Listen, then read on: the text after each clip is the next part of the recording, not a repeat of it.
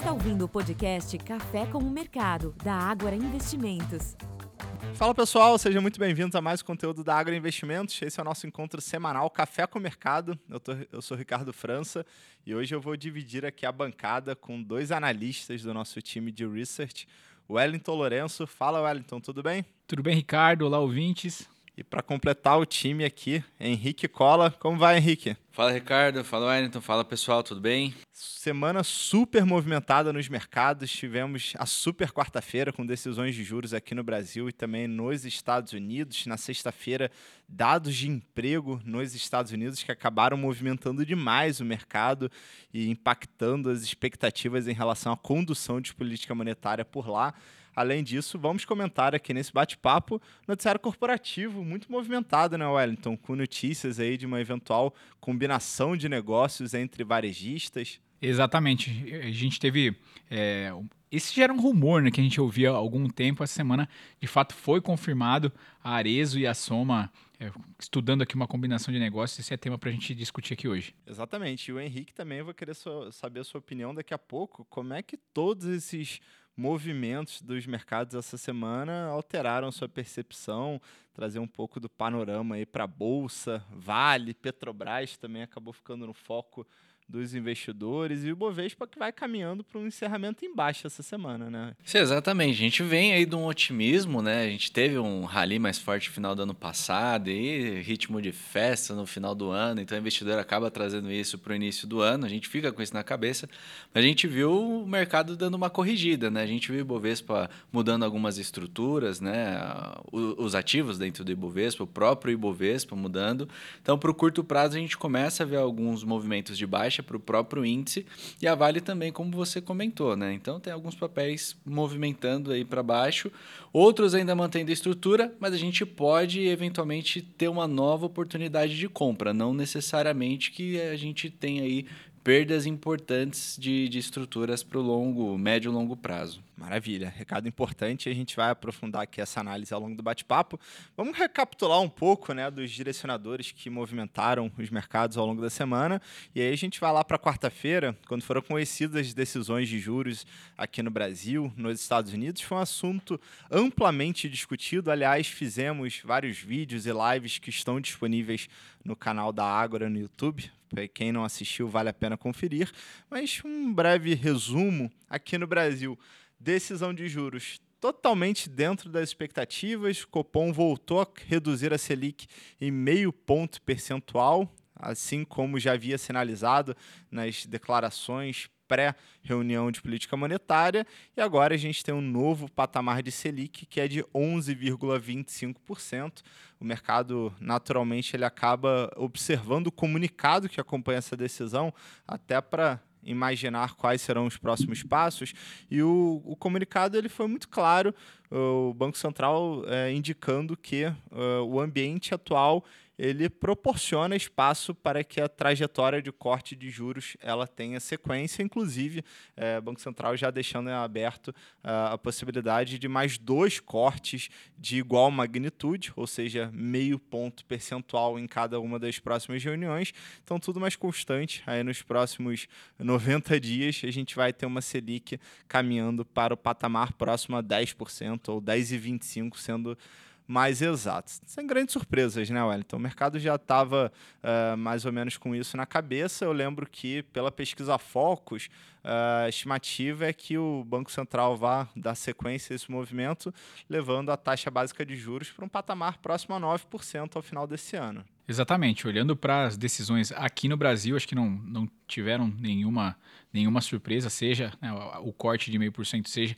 a indicação de continuidade nessa, nessa magnitude. O fato é que, se a gente observar, inclusive, o comportamento da Bolsa depois né, dessa, dessa decisão na quarta-feira, seja na quinta, seja na sexta-feira, o movimento foi muito mais amparado que, pelo que a gente observou lá fora, é, por commodities e não necessariamente pela, pela decisão de juros. Então vamos discutir lá fora, né? De fato foram direcionadores relevantes.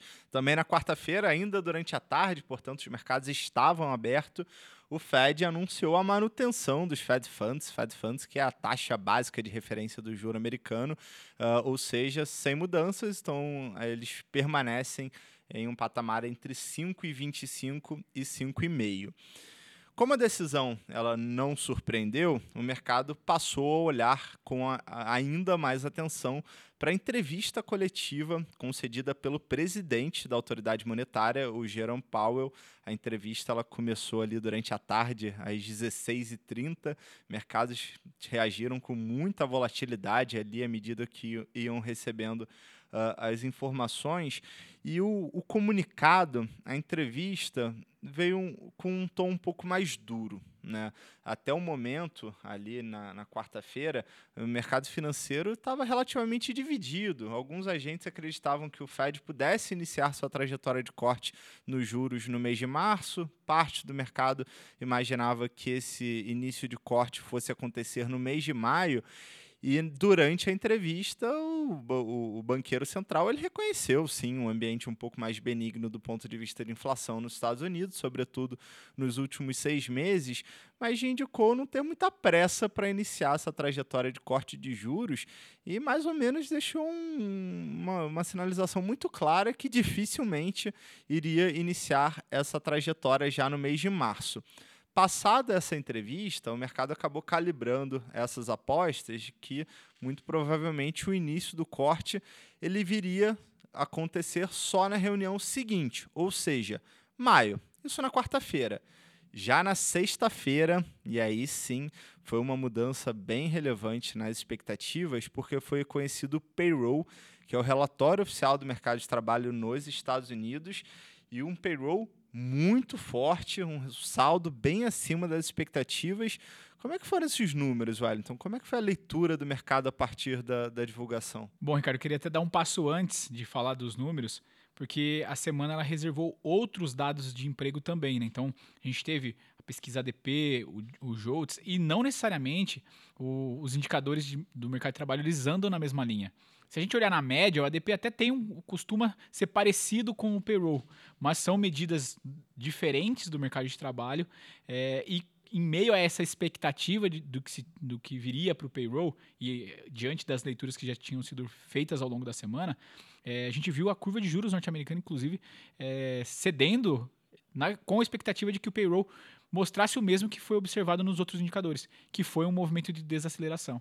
E aí a gente chega na sexta-feira e o número veio extremamente acima do que era previsto. Né? A gente tinha ali uma, uma estimativa por parte do mercado de 195 mil novos postos de trabalho e foram gerados 353 mil novas vagas de emprego no mês de janeiro, além da revisão do mês de dezembro. O mês de dezembro, é, até então, né, tinha sido divulgada 216 mil, foi revisado também para 333 mil.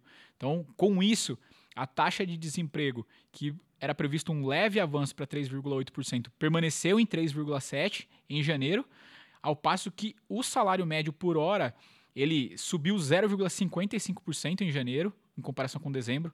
Era previsto uma alta de 0,3%, então ele, veio quase o dobro do que, era, do que era previsto em termos de salário médio por hora. E quando a gente olha na comparação anual de janeiro a janeiro, é, em 24 agora, esse salário médio por hora ele subiu 4,48%, era, era previsto 4,1%. Então, a soma de, de, dos principais indicadores aqui do payroll foi de que o mercado de trabalho nos Estados Unidos continua muito forte e, consequentemente, quando a gente olha agora é, lembrando que a gente sempre costuma gravar uh, o nosso podcast na sexta-feira, é, as apostas para o ritmo de, de, corte, esse início de corte, ela basicamente é, diminuiu drasticamente quando a gente fala de março, isso em virtude também né, do que a gente já ouviu do, do Jeremy Powell na, ao longo da semana, mas agora também a expectativa de que em maio e a gente tinha 100% das apostas indicando que até maio começaria esse corte, isso aí começou perder força. Ainda é majoritário, cerca de 78% das apostas indicam início de corte até maio, mas há já agentes no mercado que acreditam que isso possa ficar para o segundo semestre. É, e é sempre uma leitura complexa de fazer, né? Porque um mercado de trabalho forte seria uma má notícia para as bolsas, para os preços dos ativos. Porque nesse momento, claro que o mercado quer avaliar as condições econômicas nos Estados Unidos, mas há uma preocupação com a resiliência da inflação. A gente sabe que a inflação ela vem de um processo de desaceleração. A inflação nos Estados Unidos no ano passado chegou a, a, no seu maior patamar em mais de 40 anos, então foi realmente um choque. É, houve uma preocupação nítida e agora ela já vem caindo, está rodando mais próximo de 3% pelo PCI, mas a meta é 2%. E se o salário por hora está crescendo acima do esperado, se a criação de vagas está vindo muito mais forte, isso provavelmente ainda vai ser um vento desfavorável para o combate à inflação. E não tem muito jeito, né? Se a inflação não cede a um ritmo tão acelerado, o Fed ele vai ter que ser mais restritivo na condução da sua política monetária. E aí a gente vai ter cortes de juros possivelmente sendo postergados e é um ritmo mais gradual, mais lento, e é essa interpretação que o mercado financeiro acaba fazendo. Henrique, eu queria um pouco da, da sua opinião aqui, e aí já trazendo a discussão para preços de ativos no Brasil, porque você bem comentou, né? A gente teve um final de ano muito forte para a Bolsa, o Bovespa acabou ultrapassando ali a marca de 130 mil pontos, e janeiro foi marcado por um mês de correção como é que você está vendo essa estrutura? E eu queria também a opinião, é, destrinchando um pouco o comportamento do Ibovespa, a análise ela é ainda mais complexa, porque Vale tem mostrado uma fraqueza em meio a uma série de ruídos, essa semana foi uma semana ruim em termos de, de preço para minério de ferro. O minério caiu cerca de 6%. E em direção totalmente oposta, a gente vê a Petrobras. A Petrobras voltou a renovar a máxima histórica ao longo dessa semana. Quer dizer, a Vale para um lado, Petrobras para um outro. Como é que a gente interpreta esses movimentos, considerando que são papéis que têm um peso grande na composição do Ibovespa? Boa, perfeito, Ricardo. É, o que a gente observa, tá? É, comparando Vale e Petro, basicamente um, é, a grosso modo acaba anulando o outro. Né? A gente vê Vale, a estrutura, quando a gente olha para gráfico principalmente, a gente vê que já vinha numa estrutura de baixa, teve ali uma recuperação pequena e voltou aí a acelerar. A gente teve todo o movimento de China, setor imobiliário lá fora, então toda a questão do minério de ferro corrigindo, como você comentou. Então, naturalmente, a gente acaba vendo o papel indo para baixo e, a princípio, não tem aí um viés, nada que indique uma reversão, uma melhora. Tá? Inclusive, falando para deixar. Sei que é muito visual, mas se a gente for falar de preço, abaixo de 65,80 o papel pode acelerar um pouco mais, aí, mais uns 3, 4% na queda. Em contrapartida, quando a gente olha para a Petrobras, a gente vê, vem renovando máxima atrás de máxima. A gente vê o papel ontem foi, ficou na máxima histórica. Tem aí, do, recentemente, a gente soltou aqui pela parte gráfica uma recomendação de compra, foi no final de janeiro, foi no dia 26. O papel bateu os objetivos que a gente tinha colocado, então deu mais de 5,5% de ganho do preço que negocia, né, no momento que a gente está gravando aqui, por volta de 41,5 até os 42,70 mais ou menos, que seria o próximo alvo projetado, a gente tem mais 3% aí para o papel de alta. Então a gente ainda tem estrutura que favorece a continuidade do movimento de Petrobras para cima. E aí, claro, são os dois, dois maiores pesos do índice. Se a gente for olhar, é, qual seria o outro setor? Bancário. O bancário também tem um peso bastante relevante. Quando a gente olha a estrutura de grandes bancos, os que têm as maiores posições, ainda falta fôlego. Né? Então, quando a gente começa a olhar Uh, por exemplo, Itaú, BTG, a, as estruturas gráficas têm patamares de resistência importantes. Né? Começou a temporada de balanço, a gente viu o Santander divulgando essa semana, o mercado bateu, foi buscar um suporte, tentou ali alguma, algum avanço. Então, falta um pouco de fôlego. Enquanto a gente não vê né, propriamente é, os principais setores avançando, a gente tende a ter o, o índice dando uma derrapada. E aí, em complemento a tudo isso, quando a gente olha a cesta né, de, de ações, ali, o conjunto que é o próprio índice Ibovespa, para o curto prazo tem espaço para recuar um pouco mais, tá? E para deixar pontos de referência ali para ajudar todo mundo, como eu disse, é bem visual, a gente tem programas para mostrar isso, mas como referência, 125.400 pontos é um nível de apoio importantíssimo para o índice que se perder aí sim a gente teria a possibilidade da busca entre os 120 mil e 118 mil pontos, o que seria aí uma queda adicional de cerca de 5,5% e 7%.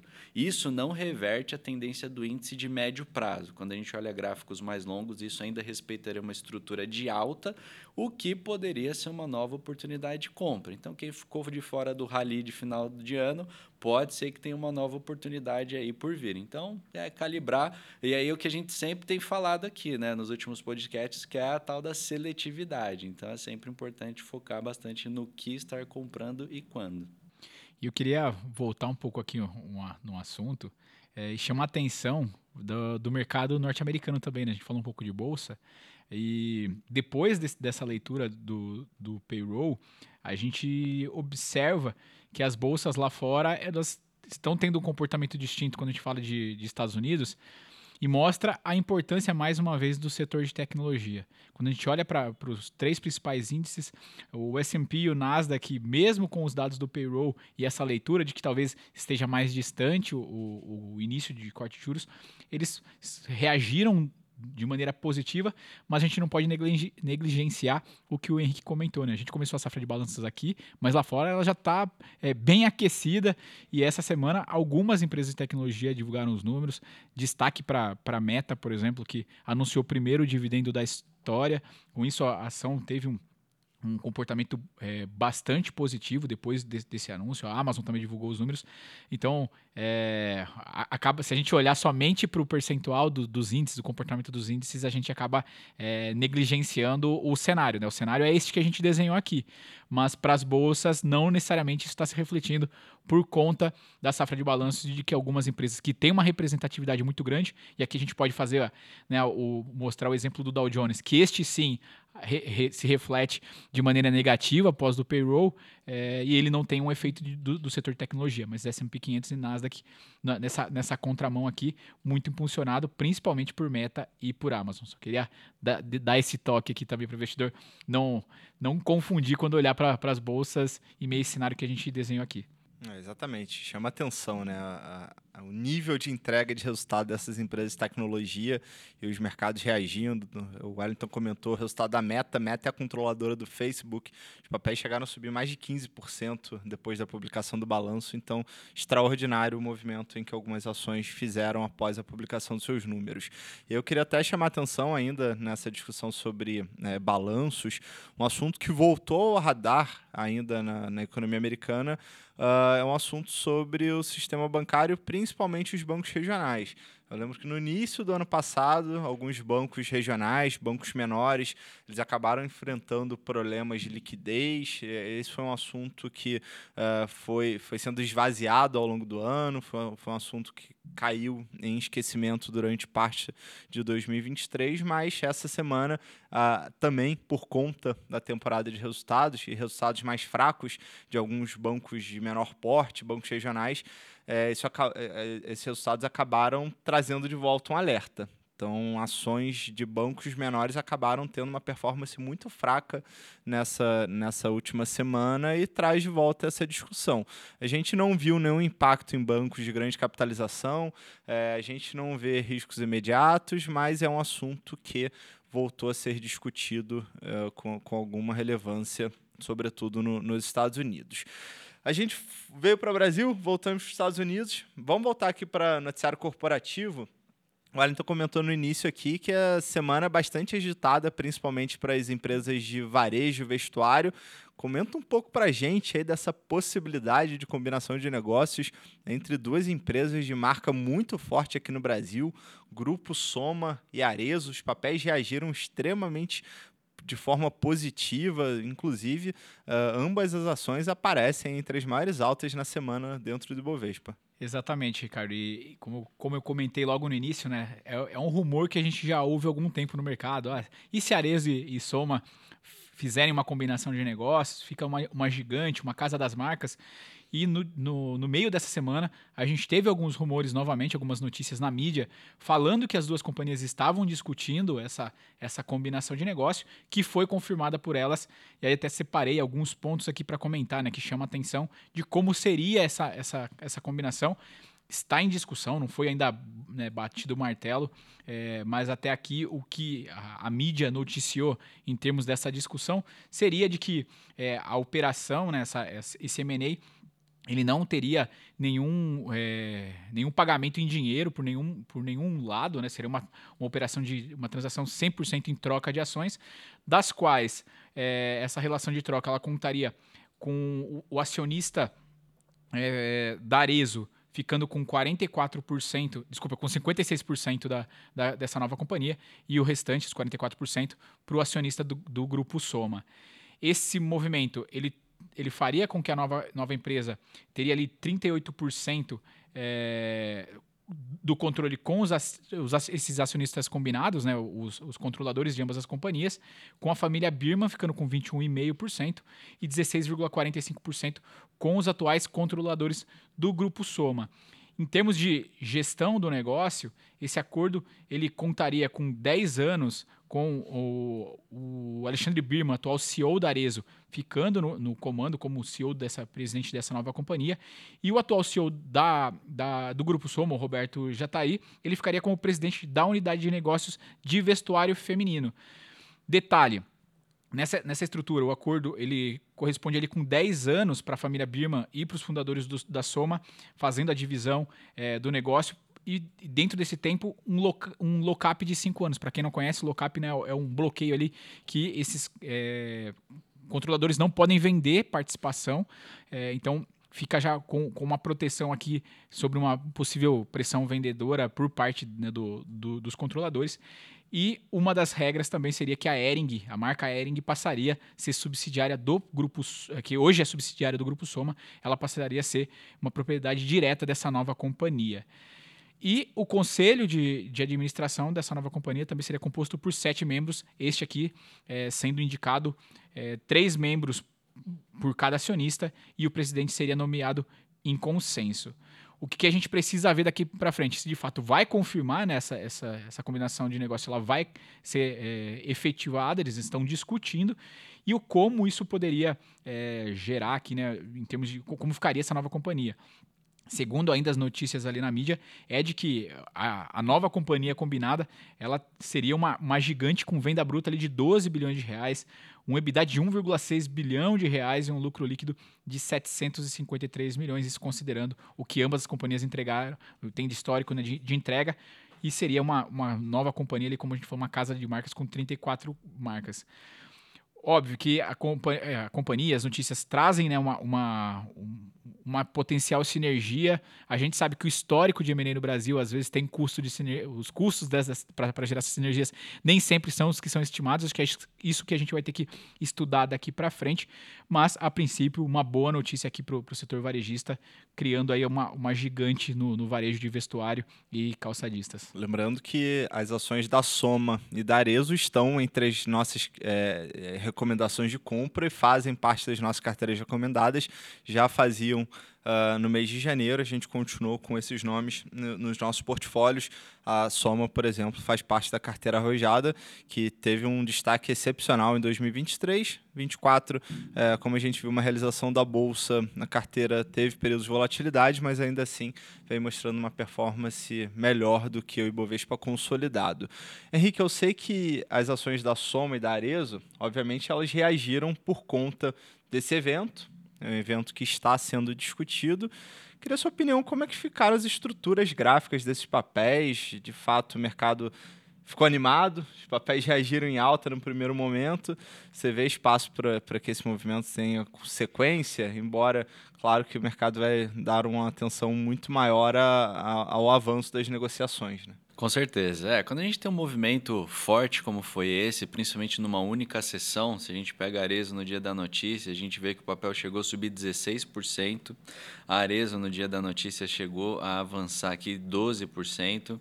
E em termos de estrutura gráfica, se tivesse que olhar qual tem uma estrutura mais positiva, Soma tem uma estrutura mais positiva, tá? Ela chegou a testar uma resistência, então onde destravaria um novo potencial de alta para o papel acima acima de 8,46. Subiu no dia da notícia, no dia seguinte testou a resistência e começou a corrigir. Do preço que está negociando agora até bater esses 8,46 que eu falei, só para ter uma ideia, ela chegou, teria que subir mais 10% para dar uma nova entrada gráfica, tá? Então, é uma estrutura bacana, mas tem que esperar aí um novo apetite, seria uma compra considerável, né? 10% não, não sobe tão fácil assim mas está bacana. Quando a gente olha para a Arezo, a Arezo ela chegou a esticar bem no semanal, quando a gente olha né, um médio prazo, ela não chegou a tocar resistência, que seria no 66 e 70 mais ou menos. O papel recuou bem, se a gente pegar da máxima da semana até onde negocia nesse momento, recuou cerca de 5%, fica num cenário mais neutro, tá? Então, ambas têm espaço para continuar, evidentemente, essa tem que ver justamente eh, depois o detalhe fino dessas opera da operação, como vai ficar, mas em termos de estrutura, se tivesse que olhar para qual está mais interessante, graficamente falando, é soma. Bacana, bacana. E aí, pessoal, lembrando também que a gente está no iníciozinho da temporada de resultados aqui no Brasil. Essa semana uh, o Santander estreou a temporada. Santander Brasil acabou apresentando um resultado abaixo da, das expectativas. É, é um dos papéis que a gente tem uma visão mais cautelosa dentro do setor bancário mas é, só queria chamar atenção porque ao longo do mês de fevereiro e março, várias e várias empresas de capital aberto publicarão seus números, então é um período que a gente acaba dedicando até um tempo maior da nossa análise para o acompanhamento desses, desses balanços. A gente tem publicado praticamente todos os dias no relatório fechamento de mercado ou alguma prévia expectativa para os balanços que estão por vir ou até mesmo a análise desses resultados que já foram divulgados. Reta final aqui do nosso bate-papo. A gente tentou fazer um apanhado aqui de uma semana muito movimentada em termos macroeconômicos, mas também noticiário corporativo. O que, que é importante o investidor ficar atento semana que vem em termos de agenda, Wellington? Bom, antes de sair para o bloquinho, Ricardo, tem bastante coisa por aqui. É, a gente vai ter a ata referente à última decisão de política monetária, então a ata do cupom sai na semana que vem mas teremos alguns indicadores aqui de atividade, como vendas no varejo, é, volume de serviços e, uma, é, e alguns outros indicadores aqui de, de segunda ordem, PMI também por aqui. Agora, nos Estados Unidos, a gente vai ter algumas leituras de PMIs. Na Europa, é, PMI e também vendas no varejo e a leitura de inflação para o produtor, o PPI. E por fim, na China, antes do Ano Novo Lunar, lembrando que enquanto a gente estiver aqui em período de carnaval, vai estar rolando o Ano Novo Lunar, começa dia 10, do dia 10 ao dia 17 na China, o que deve deixar bastante escasso em termos de notícia, mas antes disso, a gente também tem PPI e CPI, inflação ao consumidor e inflação ao produtor chinês na próxima semana. Maravilha, não vai faltar assunto para a gente discutir na próxima, no próximo podcast, que já vai ser no carnaval, né? então vamos ver o, o desenrolar dessas histórias e a leitura desses indicadores. Queria agradecer aqui o Henrique pela participação, agradecer o Wellington e principalmente vocês que nos prestigiaram. Vamos ficando por aqui. Uma ótima semana, grande abraço e até a próxima. Valeu, pessoal. Bom final de semana e até a próxima. Valeu, pessoal. Até a próxima.